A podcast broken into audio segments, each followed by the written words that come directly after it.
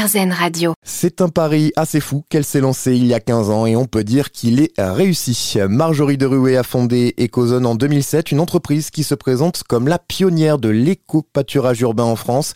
Cette pratique écologique consiste à remplacer les machines et les produits par des animaux afin d'entretenir les espaces verts.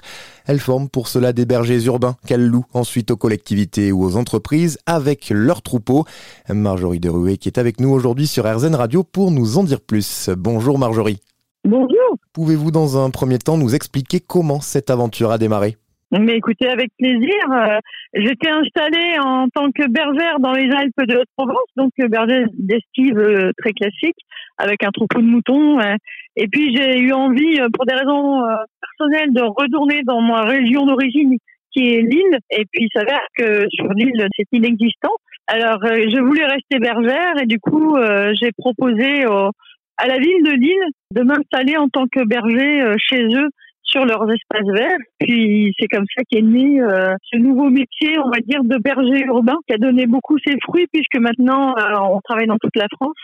Mais euh, l'idée c'était ça, c'est simplement de garder cette approche des animaux, de le proposer en milieu urbain. Moi j'ai 1500 animaux qui vivent en Ardèche et qui sont sur des estives de 450 hectares, donc qui vivent en milieu naturel. Et tous ces animaux sont dispatchés pendant la saison avec des bergers. Donc tous les bergers ont leur lot d'animaux et tous ces lots d'animaux vont partir sur des estives au lieu de partir en montagne, ils vont partir en ville et ils vont entretenir les espaces verts, ils vont remplacer les tondeuses, ils vont remplacer les débroussailleuses dans la même optique, mais du coup ils sont toujours avec leurs bergers. Voilà, des bergers urbains qui interviennent surtout notamment avec des moutons, mais pas seulement. Si j'ai bien compris, vous avez beaucoup d'animaux. C'est ça, on a des poneys de toutes les tailles, on a des, des ânes de toutes les tailles, euh, parce que justement, on travaille avec des charges pastorales. Alors la charge pastorale, c'est la capacité du sol à accueillir un animal. On peut très bien intervenir sur euh, 15 hectares, 100 hectares ou 1000 mètres carrés. Et du coup, il faut qu'on puisse euh, proposer une charge pastorale qui va convenir à l'endroit et être surtout respectueuse de la terre. Quand on vient avec nos animaux, il faut aussi que la terre soit sublimée, c'est-à-dire que derrière, on va favoriser la biodiversité euh, avec euh, la présence des animaux et puis surtout pas abîmer les terres. En fait, on n'est pas sur du surpâturage, on est sur un pâturage respectueux de l'environnement. Qui sont vos clients?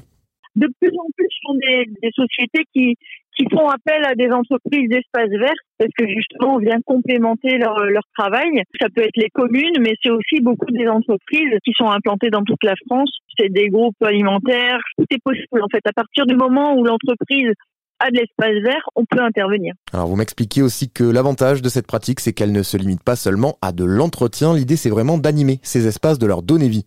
Voilà, c'est ça. On est, on est vraiment sur un souffle nouveau des espaces. Alors, il y a plein de choses qui se passent quand les animaux arrivent. On a déjà cet engouement euh, des gens qui viennent du coup euh, occuper l'espace parce que il y a, y a ce besoin de, de, de, de contact avec les animaux. Et on a toujours ce besoin, ce relationnel avec la population qui fait que nos bergers sont des animateurs. On peut aussi proposer, par exemple, aux écoles de venir déjeuner avec le berger.